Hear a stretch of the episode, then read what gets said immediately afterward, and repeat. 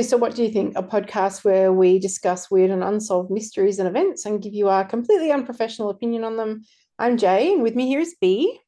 Hi. That's daytime, and you know what that means. But it is time for a creepy one. And we're going to talk tonight about a fairly well known case of possible possession. So, are you ready? Yeah, sure.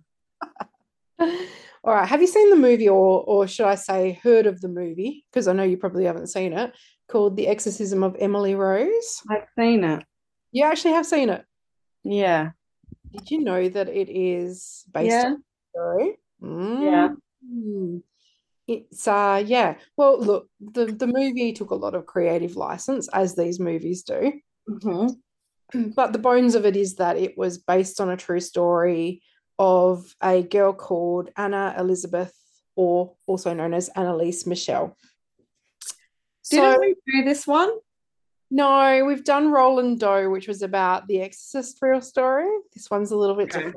So, now it's such a popular story because of the exorcism performed on Anneliese and the fact that it, well, it was found to have caused her death, basically. Yeah.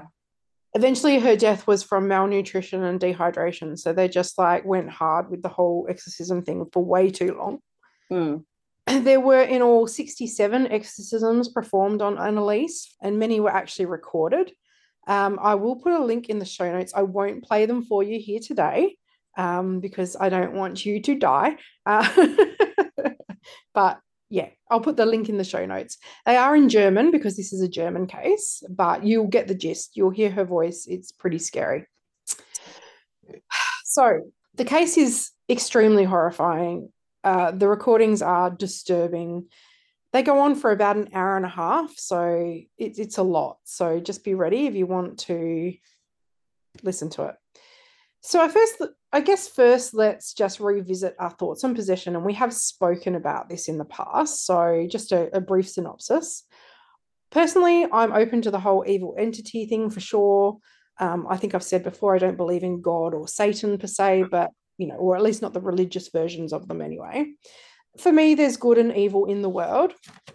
Um, evil to me is a very human thing. Uh, and, you know, because we see so many bad things in the world, I think that's where where evil lies. I mean, people that hurt children, that's evil. You know, people that Mm. torture animals, that's evil. Mhm. Leaders that want to commit genocide, that's definitely evil. You know, as far as entities, I think that them they're likely like manifestations of this evil in the world. You hear of so many stories, not only of like demon hauntings and evil entities terrorizing people, but you also hear about mysterious good things too, like random strangers that help at crash sites or, you know, warn of a tragedy and then they just vanish. So I think there's kind of manifestations of both in the world. So I think that there are things we don't really understand yet about the universe and perhaps some sort of alternate alternate realm or realms where these things exist maybe. I don't know.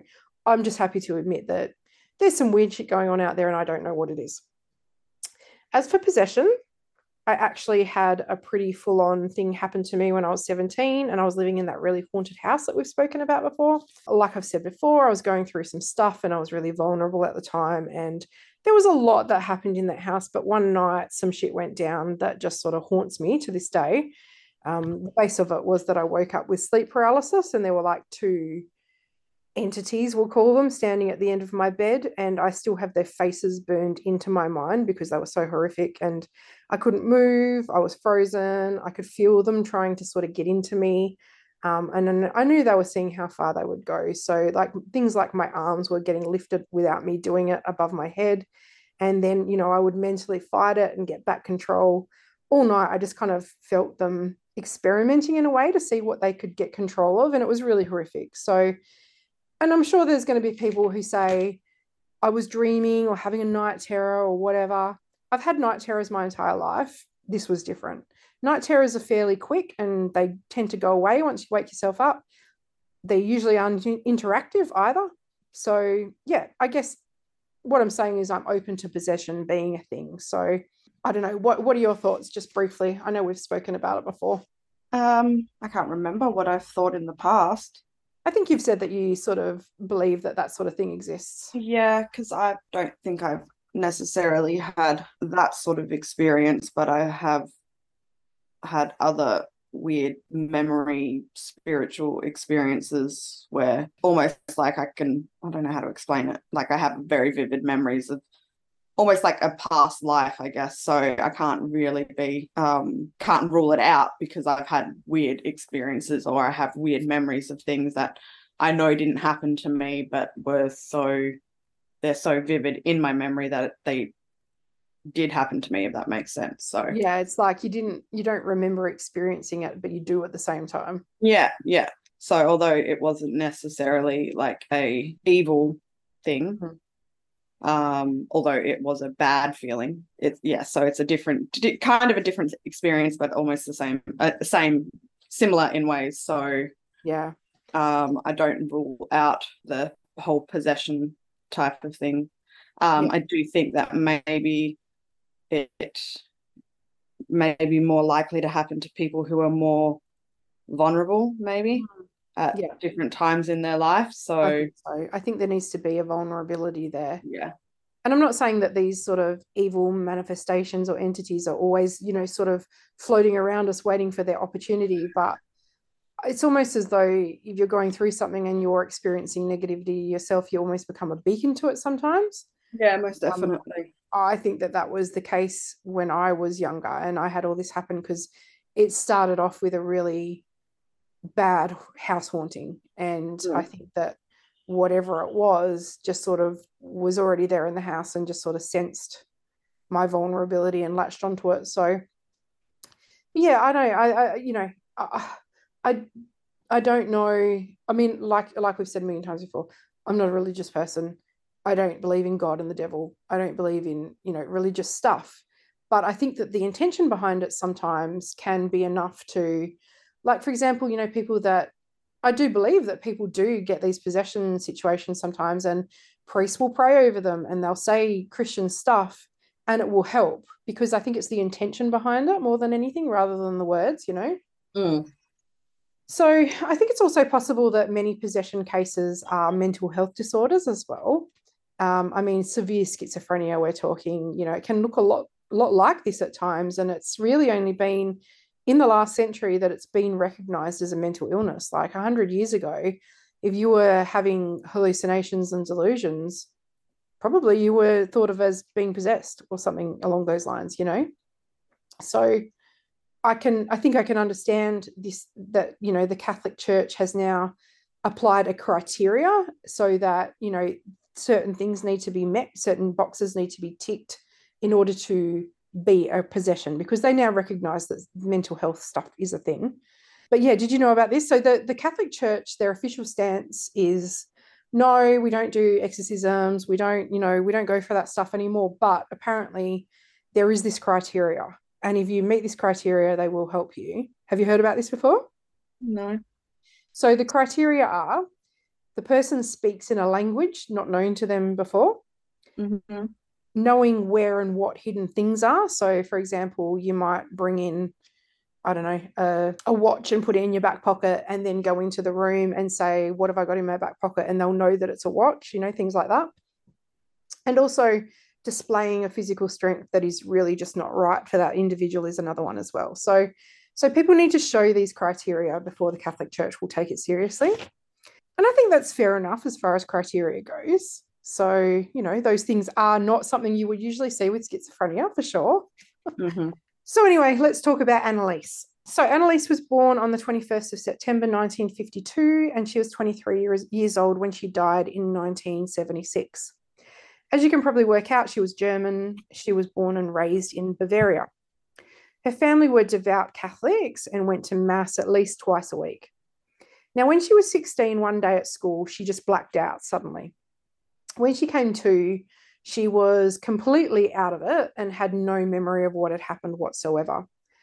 Now, nothing else happened for the next year or so, but then one morning she woke up and she was really, really sleepy, almost like she's in a trance. And she'd wet the bed. She discovered that she'd wet the bed. Now, it was at this stage that she then went and had her first seizure. So I, I feel like probably when she blacked out the year before, she potentially was having a seizure then too. So for starters, we've got someone here who's got something abnormal happening with their brain. Mm-hmm. So off to the neurologist she goes, and she is diagnosed with temporal lobe epilepsy. Now, this is a type of epilepsy that not only causes seizures, but can result in visual and auditory hallucinations as well, also memory loss. So I suppose it damages your temporal lobe every, every time you have a seizure. Mm. So, one of the features of temporal lobe epilepsy is that quite often um, it leads to something called Geschwind syndrome.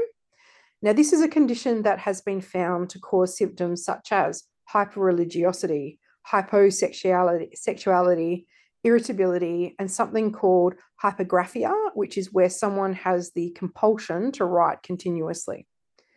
So let's just like unpack that for a moment, I think. yes. That's a lot, right? Yes, that is.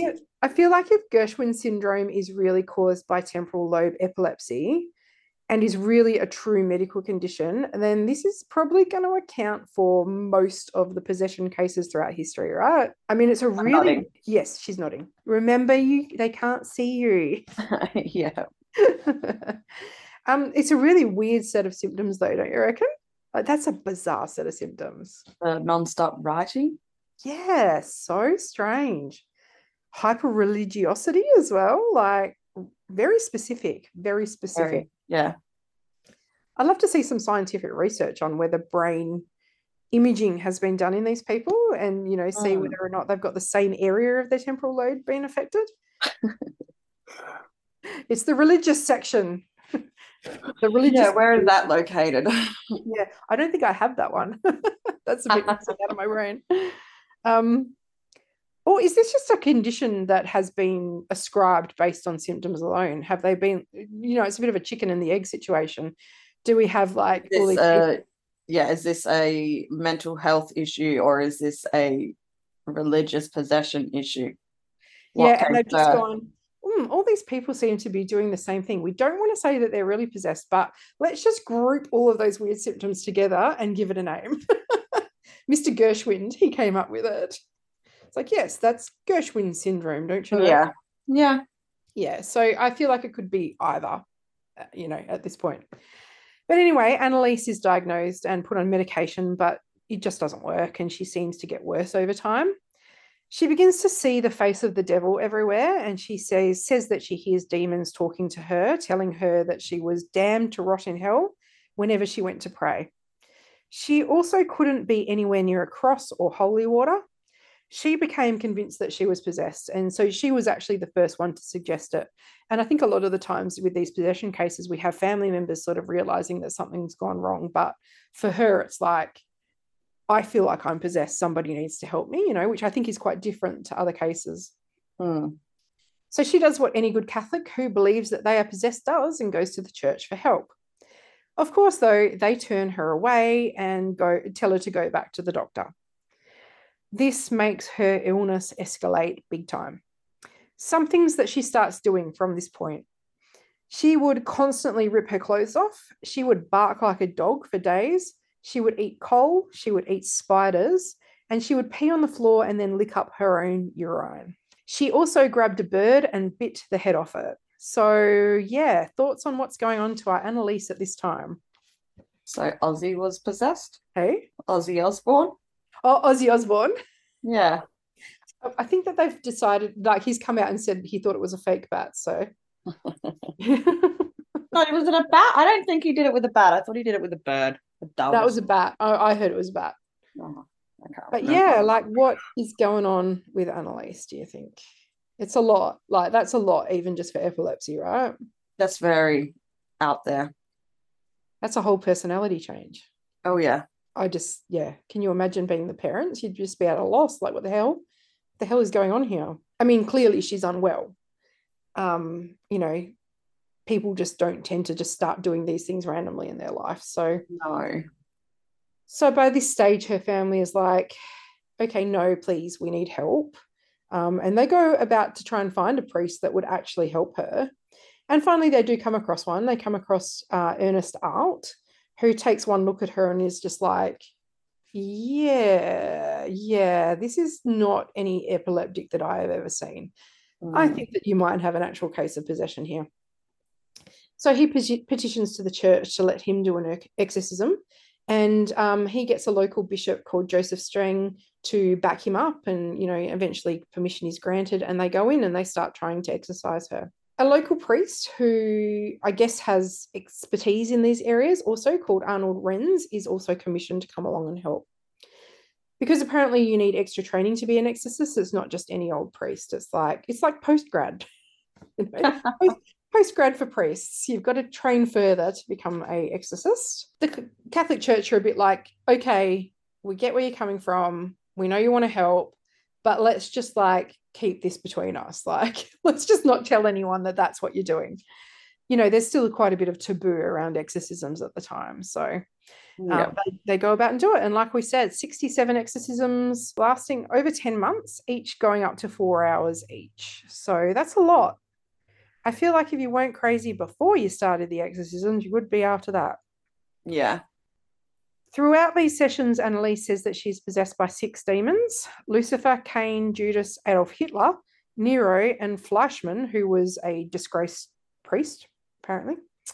Now, like I said, you can listen to some of the excerpts of these sessions, and it's just like kind of growling, talking in a ver- voice that doesn't sound like a young girl, standard exorcism stuff. Yeah it's I mean it's pretty frightening. Now something I don't want to say is funny. Uh, so now something I don't want to say funny because it's not, but the demons would actually often argue with each other. Like at one point, Hitler was like, "People are stupid as pigs. They think it's all over after death. It goes on." And then Judas is like, um, Hitler, you've got a big mouth, mate, and you actually have no real say over what goes on in hell. So, like, in her, they're fighting with each other, like talking to each other. Multiple personality. Yeah, it does get a little bit into that territory, doesn't it? Yeah. I mean, imagine hearing that. But yeah, you're right. Like, I think we we call it dissociative identity disorder now. Yeah. There's actually, I reckon, probably 50 50 split on whether um, like psychologists and things actually believe that it is a thing that exists. Yeah. Um, it's not it's not a hard fast rule that DID actually exists. So yeah. But I guess back then, you know, maybe people were thinking that. Mm. Anneliese would come through too at times and say that she felt that she had to die alone for the sins of wayward youth and bad priests in the modern church. So she was kind of almost trying to martyr herself. Mm. So I guess if she was possessed, she wasn't really helping her situation by saying this. So, yeah. you know, in between sessions, she would continuously kneel in prayer to the point where she actually broke her knees and tore the tendons off the bones as well. And even after that happened, it didn't stop her. She'd just completely be like up, down, up, down, kneeling. During the sessions, Anneliese got so violent that she'd need to be physically restrained.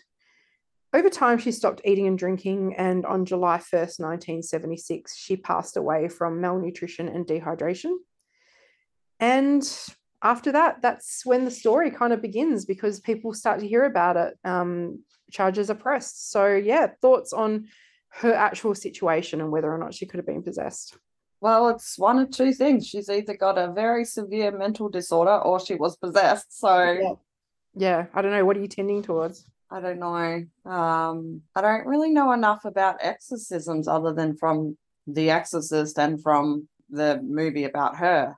Mm. Um, and so that's like two stories. And in one of them, the demon is exorcised, and then in the other one, it's not. So mm-hmm. I don't know. What's the average of successful exorcisms? I know, like, I guess, like, I sort of latch on to little details with these things. Like, for me, it's like the names of the demons that were in her were all very quite well known names. So mm. were these people that she personally would have known of? If it was a real demon, wouldn't they have had like demony names? You know what I mean? Yeah. Like, um, yeah, little things like that. Um, and the fact that even when she was lucid and she didn't seem to be possessed in between, she was still doing crazy stuff like kneeling down until she broke her knees. Like to me, that speaks more to a mental illness. And I don't know whether it was like happening at the same time as a possession but I think that she was definitely very mentally unwell.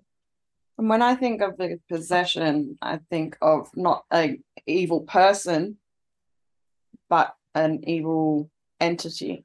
Mm. So yeah, don't get me wrong, Hitler was pretty bloody bad, but yeah he was definitely a representation of evil yeah but i don't think of him as a spiritual entity no do you the way it's portrayed in yeah like it's portrayed in the um the exorcist it's a evil it's a demon it's an evil hmm. spirit. Yeah exactly. So yeah i don't know they're, they're the little details that kind of make me doubt the possession side of things. Um and it certainly does feel as though she wasn't sort of like an innocent oh my god i've just been taken over by evil. I want to get better person. She was like a no i deserve this sort of situation like i am yeah. going to be a martyr for the sins of the world sort of thing so yeah i don't know it kind of gives me pause a little bit yeah that to me sort of isn't and that's not like the evil the the evil people in her saying that that's her saying that mm, yes yes but that being so, said, we weren't there and we didn't hear oh. if she had another language, if she was physically too strong, you know, all of those things. Like we never witnessed that. We've got the recordings and her voice does sound horrific, but mm. you know, who's to say how much of that she could have put on herself? I don't know. Mm. Um, I mean, nonetheless, it's incredibly sad and and as you know, far as the question was she possessed goes, I mean, I'm just I'm just not willing to make that call. I don't know. It just doesn't feel like when we did Roland Doe, that felt like, holy shit, there's this little boy who, you know, he's all just all of a sudden accosted by these forces and he's definitely mm-hmm. showing signs and shit's flying around everywhere and it's hectic, you know, like it felt more real. Mm. Um, the recordings are very compelling though.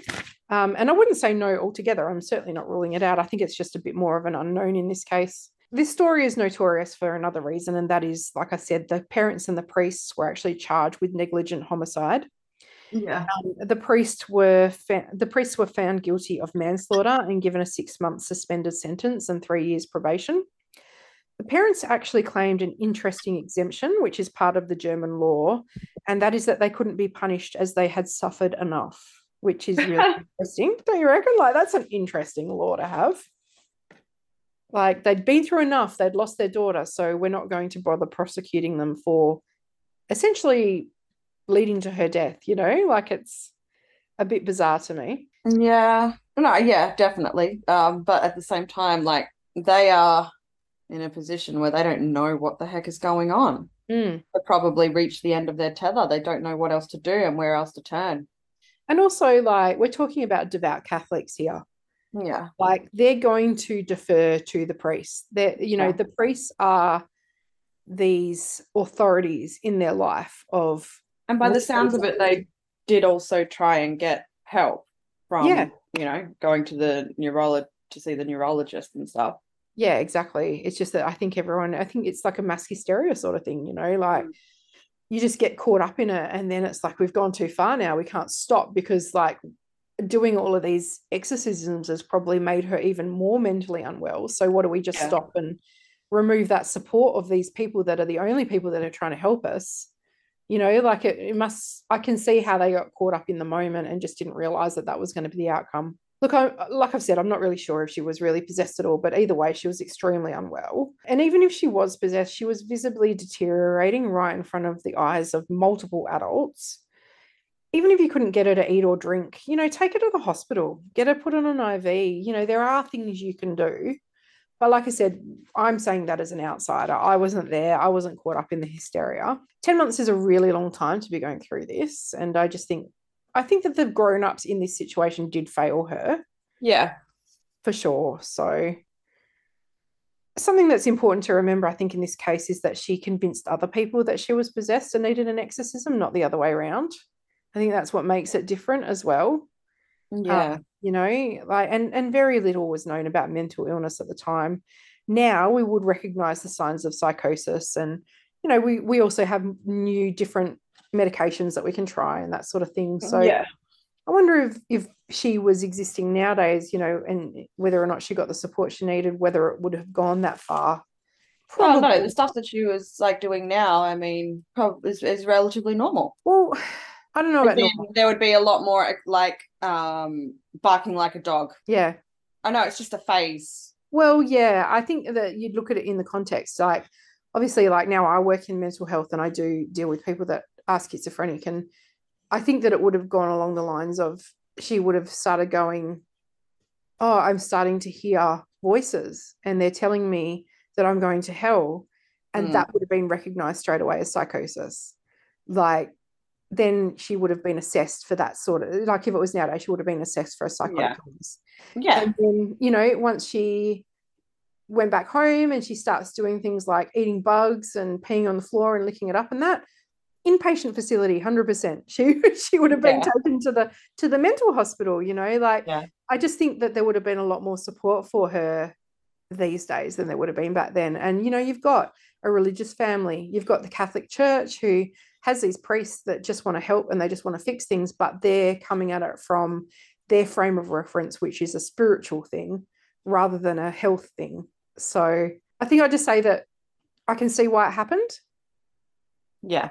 It doesn't excuse it, but I'm not 100% convinced this was a real possession, so to No, speak. I'm not either. Uh, it feels a lot like mental illness to me that was just completely not handled correctly. Yeah. No, that's what I feel as well. Be interesting to know what would have happened if she didn't belong to a religious family, if they weren't the sort of people to go and seek out the Catholic Church's help. Like, what would what would have been their next step? You know, Yeah. Mental facilities back then. Um, you know, would they have been more likely to defer to doctors and put her into a facility or something like that? You know, it's just that you know they had faith in the Catholic Church. We see it time and time again. You know, people they put their faith in their religion and the people that you know are supposed to lead them, and sometimes that's a good thing, sometimes that's not a good thing. And in this case, I mm-hmm. just definitely think she was in the wrong hands at the time. So Yeah, and I definitely think, and also she was from an era where they didn't have the same knowledge that they have now. no, definitely, yeah. I think if anything, she would have probably been used as a case study. Yeah, well, it's, it's interesting because, like, the Catholic Church really sounds like they didn't want anything to do with it. But those priests who are actually involved, they really, really wanted, you know, to be involved in it. So, mm. yeah, it's hard to know where that sort of fell. And obviously, when charges were laid, I'm sure that the Catholic Church would have just been, nope, nope, we had nothing to do with it. Wasn't us. So, so yeah, it's an interesting case anyway. And um, I just, I just feel really sorry for her and her family Yeah. suffering oh essentially she basically died over 10 months you know really really long death which was was would have been awful Yeah. totally awful so. Very awful. but anyway let us know what you think and uh, do you think that anneliese was possessed listen to the recording see what you think um definitely they are pretty scary but yeah not not the scariest thing i've ever heard i think back to our enfield poltergeist haunting um episode and that man voice that comes through that little girl definitely more scary. But yeah. I'll leave it up to everyone else to listen. yeah yeah we won't make you. So, all right let us know what you think and we'll see you all next time. Bye. Bye.